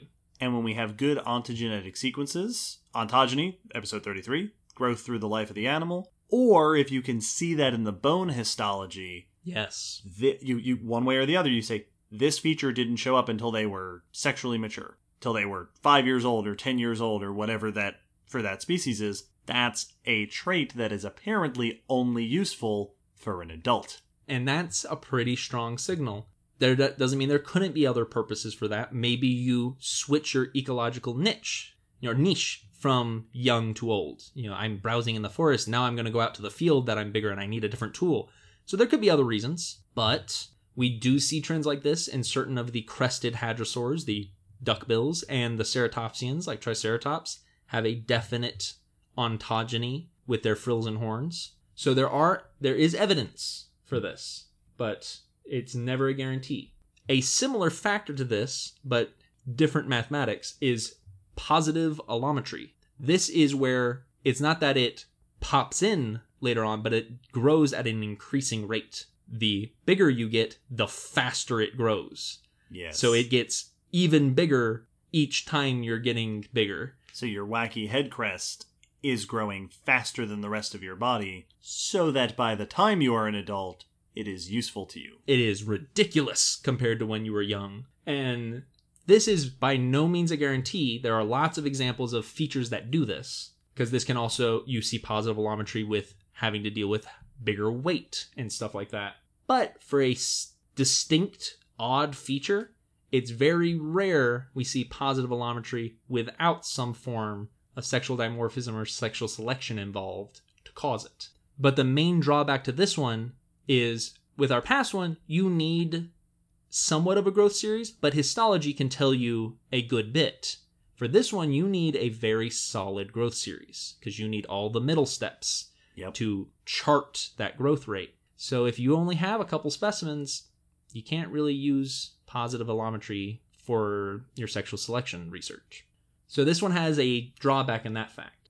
The last one is to me one of the most interesting, but it's also one of the most subjective. So it's mm, shaky ground for research. Is costliness Ah. We mentioned earlier that one of the things that can often happen when you've developed a trait for sexual selection is that it's not practical. It's impractical to survival. Yep. Too many feathers, your antlers are too big, you're ridiculous and weird looking. So if you come across a fossil organism that just has something that is laughably proportioned, it's it might be because it was to attract, not to survive. It was meant to be ridiculous. Yep. So now this one, it's very subjective. Yeah, like you said, sometimes we just don't know what the other function was, and we're assuming it didn't have a non sexual function. Absolutely. like if you showed me a toucan bill, I would assume that that was just for show. Oh, yeah. And then you watch them use it to kill lizards and baby birds, and you go, "Oh, okay, no, that's really." U- I'm sure it also helps with showing off, but it's useful. I'm impressed. They also radiate heat with it and to thermoregulate. Probably also the coloration breaks up the outline of the face so that it's harder to spot them. So it's hard. It's Yep. really difficult, everyone. I don't have a really nice, but here's how you can tease it out. And here's how you know. Because if modern sexual selection is controversial, just imagine how controversial fossil sexual selection is. And all of this is assuming that your organism has sexual features at all. Yep. This is like, it is perfectly reasonable to have an animal that doesn't really have sexually exaggerated features. They're just all one way and they survive that way and it works. Yeah. It doesn't have to happen. There are a lot of animals that don't have very strong sexual selection. They they meet up, make a baby, and then continue on with life. Yep. Or if there is sexual selection for things like behavior or whatnot, it's not necessarily reflected in the morphology. Mm-hmm. Well, and sometimes it can be socially created. Like if you think of a pack of dogs, there's definitely sexual selection and competition going on, but it's hierarchy. The dominant male and female are the mating pair. Everyone else takes care of their babies. At least in you know, your typical timber wolf pack. Yes. So there's weird sexual selection going on here, but you can't tell physically because it's all about behavior. I'm dominant because I beat you, and therefore I could have babies. And that's that. That's that. We don't have yearly competitions because until I die or a bigger wolf usurps us, we're in charge. So it gets complicated. Now, we do have a couple of times where the studies have given us some pretty good indications that there was sexual selection going on. Oh boy. So I, I have there's lots and lots of examples out there. I'm going to pick from the favorite ones I found. The first is from one of my. Uh, this always has a soft spot in my heart. Protoceratops. Cool dinosaur. I love Protoceratops. Protoceratops andrewsi is the famous little ceratopsian, little cousin of Triceratops. No horns, frilled, lived in Mongolia during the Cretaceous period, and was about the size of a, a big pig. yeah, like six feet long, Yeah, two feet tall or so. Not very large. good hog sized dinosaur. Well, they are also notably well preserved. We have a Oh, yes. large, large samples of them. One of my favorite displays at the American Museum of Natural History in New York City is a row of an ontogenetic series of Protoceratops skulls. And there's like 10 or 15 skulls in this, and they go from very tiny gradually up to full size. And it's super cool. It's beautiful. Now, this was researched by Hone et al. in Paleontological Electronica, and this research this research took 37 Protoceratops fossils, and this went from tiny juveniles to the largest adults, and they measured dimensions of the skull, specifically looking at the frill, that armored plate on the back of their head. It's the frill, and they found that bigger Protoceratops had proportionately larger and wider frills. They also found that the frills seemed to spread out wider around the head in the older individuals, while smaller animals, the frill laid more flat against the neck. So it lifts up, gets big, and spreads out like a fan Flares out. flares out. And this seems to strongly support that it was being used for display within the species in adulthood. in adulthood. Now, this does not guarantee sexual selection. They do say it could be for hierarchy. My frill's bigger, I'm in charge. Right, right. My frill's wider, you know, I'm the one who gets to pick where we eat. But it they think it is a very good support for it being a sexually selected trait. And they also note that we don't have any of the soft tissue or coloration, so there's also potential it could be display on it. You know, Yeah. if there's if we ever find evidence of color on it, that would be even further support for a sexually selected trait. So it seems those frills were being used for more than just defense, which I appreciate because whenever it was described that the frill was defensive, I used to always be confused as a kid because that wasn't straight, that wasn't just directly intuitive to me. He's like, all right, that kind of makes sense, but it only works in one direction for one spot. Yeah, behind your face. Yeah, Well, and I think that also, even if it did evolve with a defensive purpose or something, that's a lot of real estate. yes. Perfect for display. Absolutely. And it would make sense that those extreme I mean, some of the frills on some of the ceratopsians where you have horns sticking off that are hooked back down Oh, yeah. toward your face, what is that doing? It, it, it's super intimidating, It looks cool. and maybe that's the point. Yes. So, some evidence there, but favorite bit of research I found is in pterosaur crests. Ooh, now we're in the air. So, on certain pterosaurs, they would show crests, and some of these were bony, some of them were soft tissue that has shown at least some preservation. Others seem like they were expanded by soft tissue but had a bony base. Lots of variety. There are many reasons, there are many solutions to the purpose of these crests that people have suggested. Some said that maybe it acts as a sail or a rudder while flying Mm-hmm. to help them steer with their face, Which is weird. which is weird. Others have suggested that it could be for thermoregulation, you know, to get rid of extra heat or soak up extra heat or what have you. Makes sense. But then, of course, display. Yeah.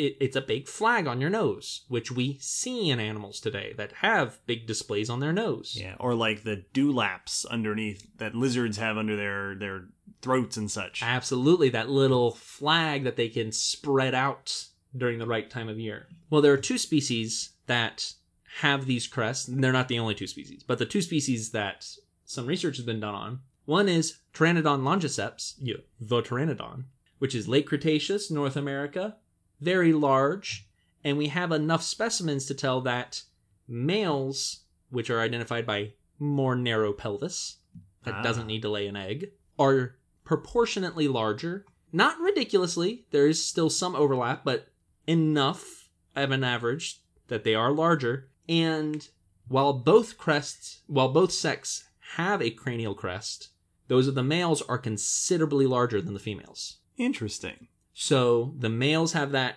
crest, that famous crest on the back of the head, and the males seem to have a much more exaggerated one than the females and are physically larger. And that's a real good indicator that you have a sexual display feature. And to look at, well, was it doing something? They put it through a wind tunnel and they didn't see that it helped with aerodynamics. Interesting. So it doesn't seem to have, at least for flying, a physical use other than looking cool. Just a bunch of extra bone and tissue doing nothing else, hanging out back there. And the icing on top is it does seem to be positively allometric. Ah, so it grows faster as you get bigger. So these are all good signs that that crest was a way for a male to show off to a female within pteranodons. Cool. The other one I want to talk about is kind of the golden the golden scenario of research into sexual selection within fossil animals. Darwinopterus modularis is a pterosaur from the Middle Jurassic in China, and there's an amazing find with them, research done by Lu et al. in Science, where several individuals were found. It was able to be identified that some of the individuals had crests, some didn't. The ones with crests had more narrow pelvises, and the ones that didn't had wider pelvises, and one of the wide pelvised individuals had an egg Oh boy. next to the pelvis. So now we have almost certainly identified male and female, wide pelvis, no crest females, crested, narrow crest pelvis males, and we also can see definite sexual dimorphism. This is one of the where the fossil record just went. You know what? We're gonna give you this one for free. We're gonna throw you a bone. Just, just well, a lot of.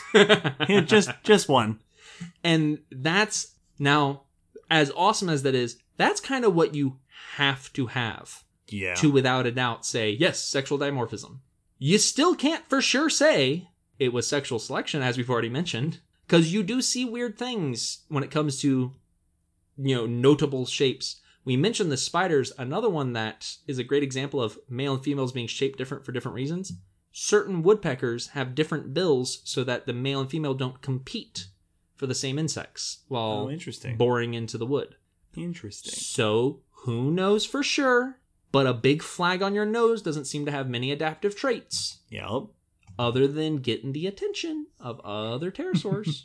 There have also been a couple of studies looking for sexual dimorphism in the gray fossil site. yes, there have been. There are two that come to my mind. One is with our red pandas. Cool. So there was a study that our friend Ethan, hey, remember him from episode seven, primate Yeah. guy. Ethan and Dr. Wallace from ETSU did a study in 2015 looking at the red panda. So we have two ridiculously complete fossil red panda skeletons at the Gray Fossil Site, and what's really interesting about them is one of them is noticeably larger than the other one, but also younger. Yeah. It is a young adult that is huge compared to the much more aged but smaller second one. And they did a bunch of analyses because now having only two makes it very difficult to say anything. Very small sample size. But they compared some of the skull features to certain living animals that have male female differences and found some similar differences. The younger, bigger one had some more male looking traits, and the older, uh, smaller one did not. And as Sean was explaining to me the other day, if you take our red panda fossils, because we have remains of at least eight red pandas, Yes. only two of them are super complete, but we have bits and pieces. Sean was describing that about half of them are relatively small and the other half of them are relatively large. So, what Ethan and Wally concluded is that what we're probably looking at is a young male and an older female of this red panda species, which is really cool because modern red pandas are not sexually dimorphic. Which just adds another layer of this being a weird red panda. So they are under certain types of presumably sexual selection that the modern pandas are not. The other study at the Gray Fossil Site, I think this was uh, this was a project by one of the former grad students, Aaron, I believe, who the first Aaron, not the second Aaron, who looked at the tapirs because we have this whole big tapir population. There's like a hundred. He had it wasn't as many back then, but dozens to look at, looking for that differentiation and did not find it Nope. as far as that study concluded, our tapirs are indistinguishable by at least I think it was cranial morphology. I forget exactly what it was, but whatever f- portion of the body they were looking at, yeah, they just all look the same. Which is, I. It's very interesting which animals do and don't show which traits. Yeah, Very cool. Now, with all of this awesome research to be said, I did feel obligated to put in one bit of research I found, which was titled Recognizing Sexual Dimorphism in the Fossil Record Lessons from Non Avian Dinosaurs. And in this, they did what they described as the first statistical investigation of sexual dimorphism across dino- Dinosauria. Now, this is by Jordan Mallon from Paleobiology, and basically they revisited a number of analyses that had either proposed or claimed to identify sexual dimorphism in different species of dinosaurs. And then they uh, subjected them to a battery of statistical analyses that I can't even begin to explain. but they just ran them through a whole list of statistical studies to try to identify sexual dimorphic trends. And they did it with nine dinosaur species. I'm not going to list them all right now, but one of them was our Protoceratops. nice. And they found nothing conclusive Ah, on any of them. This is not to say sexual dimorphism or selection is not present. They even say that phylogenetically we would expect it, but these didn't pass at least this statistical test. So it's very murky. This is very Yeah. these are very murky waters to tread into. It's really hard to identify, and I don't really have a good in cap to this this whole topic. It's cool, but it's tricky to study in the fossil record. sometimes when you don't have a good and here's the wrap up and it's all nice ending, I like to end by throwing my hands in the air. and whenever I think about trying to identify males versus females in the fossil record, I always think about elephant seals. yes. For those of you who aren't aware, elephant seals. So the, the the classic example of elephant seals is you have those big, just stupid, hulking. Not stupid like they're dumb. Don't tell them I said that. No, no. But just why are you that big? Ju- with the big noses and they're making those awful noises they make. Males dominating the beach and murdering each other for territory. And then you have groups of females, harems, as they are Mhm. called. And the females are much smaller, much quieter. the females just look like seals, and Yeah. the males look like monsters. yes.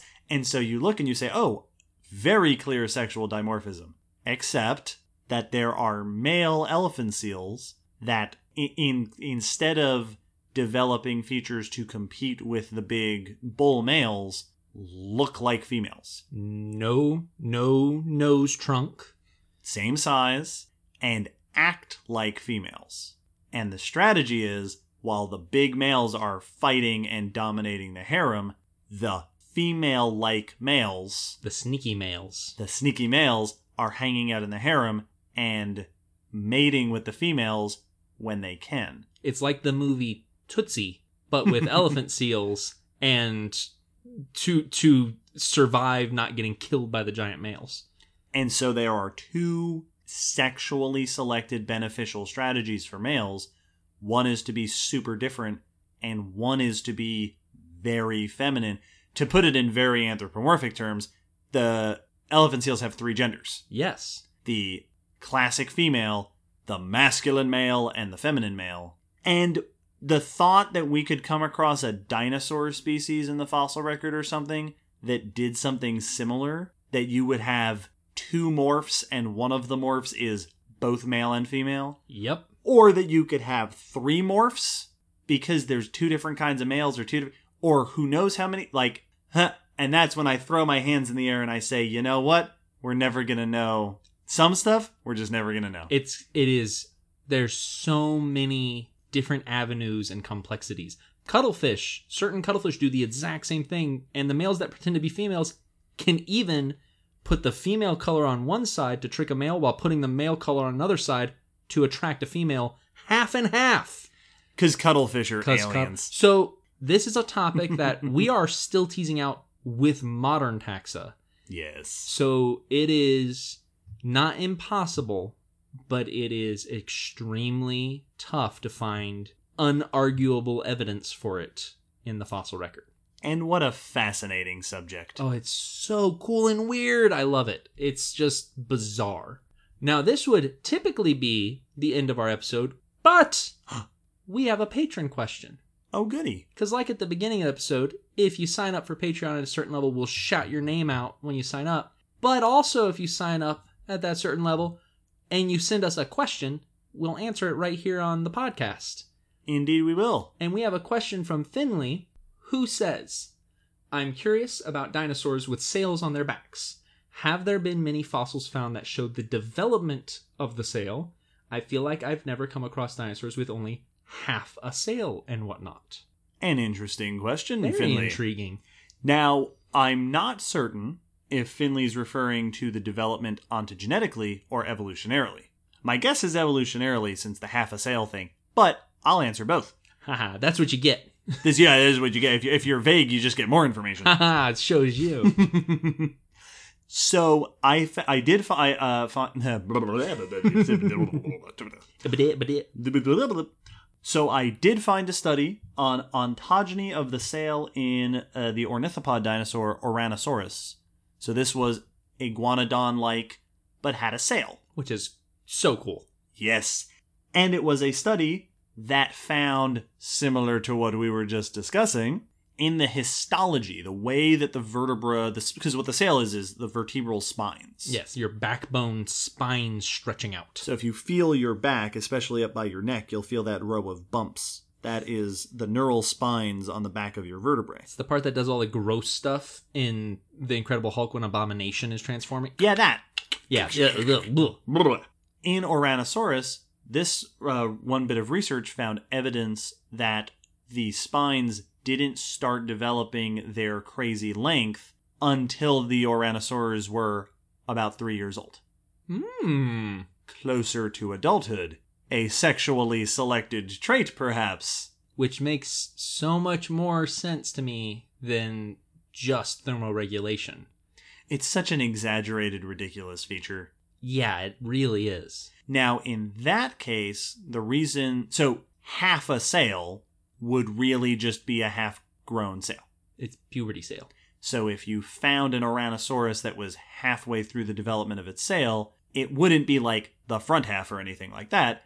It would just be half height as it gra- gradually but quickly for the dinosaur grew from relatively normal spine height to the full Ouranosaurus spine height, which I believe was about two feet tall. It hasn't even grown into its sail yet. Evolutionarily speaking, half a sail would also look pretty much just like a short sail. yeah. So when we think of sails, we're looking, you know, Spinosaurus and Dimetrodon.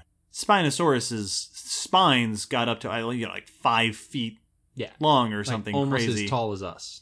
But as we discussed in episode 42, Spinosaurs, most members of the Spinosaur family had longer neural spines. Mm-hmm. So we talked about Ichthyovenator, the one with the sinusoidal dorsosacral sail Yes. that had two sails, one on the tail and one on the back. And those were those spines were not quite as long as what you see in Ouranosaurus, and then Ouranosaurus is a little longer, and then you have Suchomimus, and you have Acrocanthosaurus, which is in a whole other group. Yeah.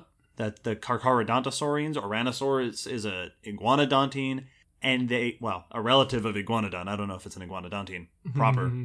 Just sails of differing heights, and logically speaking, the evolutionary lead up to something crazy exaggerated like Spinosaurus would probably just be a successively taller and taller sail. Yeah, it's it's you know if, if bigger is better, you know, just a little bit bigger is better, and then just a little bit bigger is better. So each size is useful and, and can do the same job. Just bigger might do the job better, or now does it slightly differently. So different Spinosaurs settled, at least the port part point in time where we have found those species, had hit certain heights of the sail. Spinosaurus had gone very exaggerated. Bonkers. Different groups of dinosaurs had just developed, and it's like you see this in in certain animals today. Use those neural spines not for sails, but like look, look at a bison skeleton, If you were to just glance at a bison skeleton, you'd think it had a sail,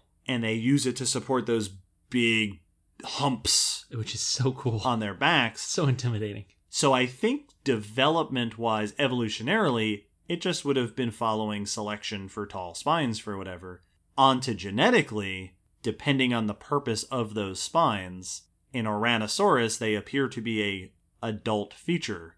And so the reason that we probably haven't seen a lot of Ouranosaurs with half developed say you know, half height sails or whatever, is because when they're young, they probably look very much like normal ornithopods, and there's a short window of time in their lives that their spines are going through a growth spurt. Yeah, so you'd have to catch them like like I made the joke. You'd have to catch them during puberty. Yes, Which in is- that awkward phase, Is not the majority of any animal's life. Unless they have high school yearbook photos. Yeah. Oh, That'll get it. oh and that's the last thing they want you to find. well, awesome question, Finley. Thank you. Thanks for bringing that up. That was a cool topic. And thanks everyone for listening to us talk about weird animal mating practices. I hope you enjoyed it. This was I had a lot of fun looking this topic up. There's a ton I couldn't get into, so I will put up lots of links on the blog post. So go check it out as usual for links and pictures and all sorts of cool stuff like that. If you liked anything about this episode, tell us. If you have comments or questions about anything we went over, tell us. Please, If you want us to talk about something we didn't or something completely random, tell us please. on all the usual ways email, social media, hit us up on the blog, all the places. If you want to hear more recordings of us, we do put extra stuff on Patreon, so check us out there. Always feel free to check out the store because there's merch there with our name on it that you can wear around. Look for links to that in the podcast description. Also, keep an ear out for more Kaiju June all through the month. We'll be at NAPC at the end of June. Keep an ear out for updates on that. Also, we'll be on the social medias doing Oh, all the stuff. pictures and stuff. We release new episodes every fortnight. Fortnightly. And I want to take this moment to say, Will, it's so cool to be in the same room. It's so. It, not only is it so much easier, it's so much more fun. It's so like it, it feels like we're finally talking to each other. Yeah, we get to be friends again. Yeah, how about that? this is the beginning of the end, listeners. This is it all goes downhill. and and it indeed did not go well. And indeed, it went down. Well, episode 80 will be like, and then some animals remember to wash the dishes at the end of the day. I'm sure they would if the other animals took out the trash. Uh, so mark this as the beginning, the beginning of the end for the Common Descent podcast. Thanks for listening, everyone, and we'll catch you next time. See you then.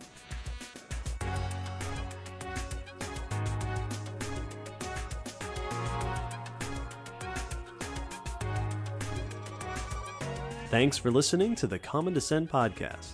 You can follow us on Facebook, Twitter, YouTube, and check our WordPress blog for pictures and links after each episode. Huge thanks to our patrons whose support helps keep this podcast running and who get access to bonus goodies on Patreon. The song you're hearing is called On the Origin of Species by Protodome, which we found at ocremix.org. Thanks again for listening. We hope you'll join us next time.